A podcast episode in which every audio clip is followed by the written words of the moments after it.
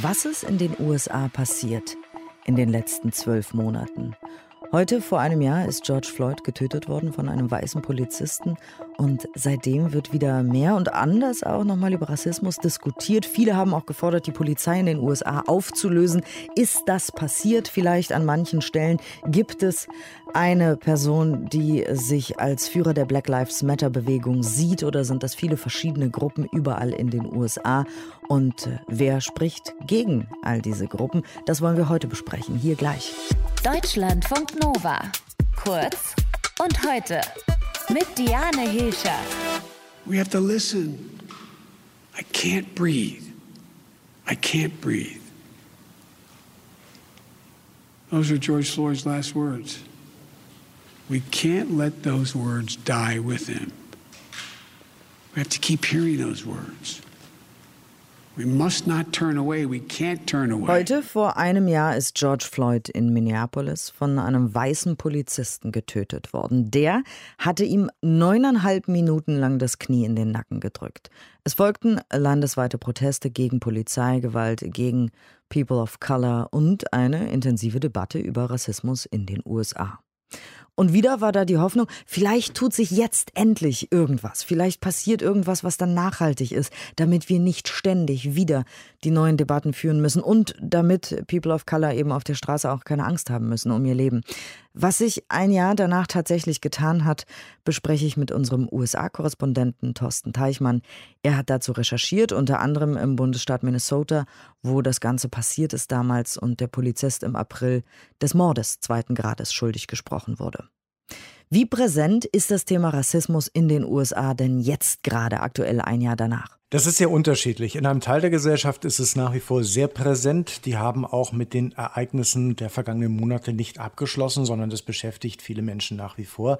Der Mord an George Floyd, das Urteil gegen den Ex-Polizisten, was ändert sich dadurch? Was bedeutet das für die US-Gesellschaft? Und dann gibt es einen anderen Teil der US-Gesellschaft, der dieses Thema für sich nahezu ausschließt und sagt, das hat mit mir nichts zu tun. Das sind Einzelfälle. Das ist nicht etwas, was generell etwas über die US-Gesellschaft aussagt.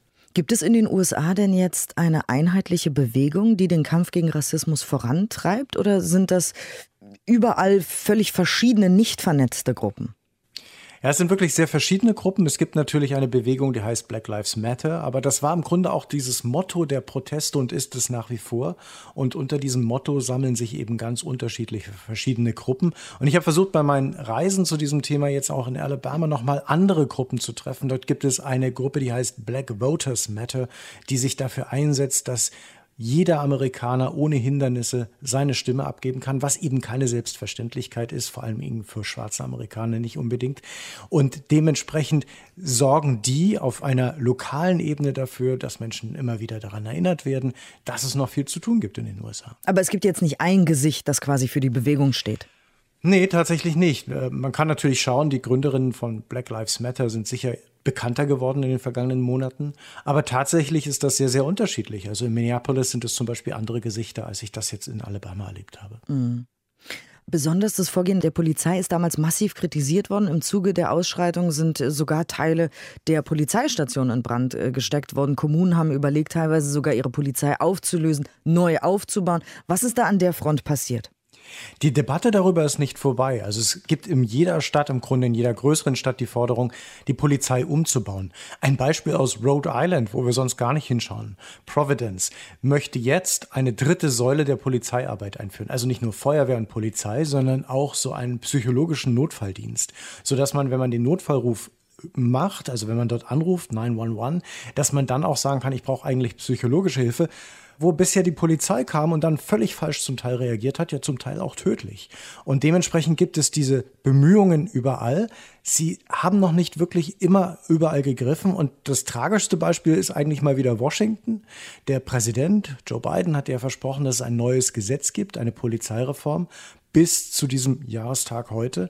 Und die ist nicht durch, weil sich Republikaner und Demokraten immer noch streiten im Senat, wie leicht oder wie schwer es sein soll, Polizisten für ihr Verhalten zu belangen. Du hast es gesagt, es gibt viele Republikaner, die äh, sich nicht mit dem Thema beschäftigen wollen oder die sagen, ach, diese ganzen Demos gegen die Polizei sind Aufruhr. Ne? Das sind meistens Republikaner, oder? Das sind häufig Republikaner. Ja, das ist dieses Zusammenfassen des Ganzen unter Law and Order. Das heißt, da wird das Ganze gedreht. Da wird gesagt, von linker Seite würde hier etwas in die Gesellschaft hineingetragen, was gar nicht da ist. Sie versuchen uns zu spalten und eigentlich müssten wir doch eigentlich nur alle zusammenstehen und dann wird es allen gut gehen. Das heißt, das Thema wird weggedrückt. Das eigentliche Thema, was nämlich drunter liegt, Polizeiarbeit, Rassismus, ökonomische Ungleichheit, all diese Themen werden weggedrückt. Und das ist ein richtiges Wahlkampfthema. Das wird uns beschäftigen in den kommenden Monaten. Denn im nächsten Jahr, im Herbst, wird er schon wieder im Kongress gewählt. Jetzt haben ja viele gehofft, dass mit Biden eben genau diese Spaltung der Gesellschaft in extrem rechts und, äh, naja, weiß ich nicht, demokratisch, gemäßigt, links, wie auch immer, dass das ein bisschen milder wird, dass das irgendwie nicht mehr ganz so, so schlimm ist, wenn Trump weg ist. Ist das passiert? Das ist zum Teil passiert. Aber wir müssen uns auch anschauen, woher kommt diese Spaltung. Die ist ja nicht nur politisch bedingt, sondern die Politik setzt sich oben drauf und macht das Ganze noch größer. Aber es gibt ja eine Spaltung des Landes, wenn du über Einkommen, über Wohlstand redest, wenn du über Zugang zu äh, Ärzten und Gesundheitssystem redest, wenn du über Zugang einfach zum richtigen Supermarkt redest. Es gibt Viertel in Amerika in einigen Städten, die haben halt nur einen Supermarkt und der hat kein frisches Zeug. Das sind doch echte Probleme in einer Gesellschaft und darüber wird auf einmal diskutiert. Und wahrscheinlich, wenn die Amerikaner nicht umhin Raum, irgendwann auch über die Geschichte wieder zu diskutieren, nämlich über die Sklaverei, über die Unterdrückung schwarzer Amerikaner. Und da können wir Europäer dann auch mal wieder unser Geschichtsbuch aufschlagen und können sagen, ja, was haben wir denn zu dem Problem eigentlich beigetragen? Wer waren denn die Menschen, die Afrikaner verschleppt haben und nach Amerika geschleppt haben, dort versklavt haben? Das waren Europäer. Das sagt unser USA-Korrespondent Thorsten Teichmann. Er hat dazu recherchiert, unter anderem im Bundesstaat Minnesota, wo das Ganze passiert ist, damals vor einem Jahr. Denn genau heute vor einem Jahr ist George Floyd dort von einem weißen Polizisten getötet worden. Hier ist Deutschlandfunk Nova. Guten Morgen. Deutschlandfunk Nova. Kurz und heute.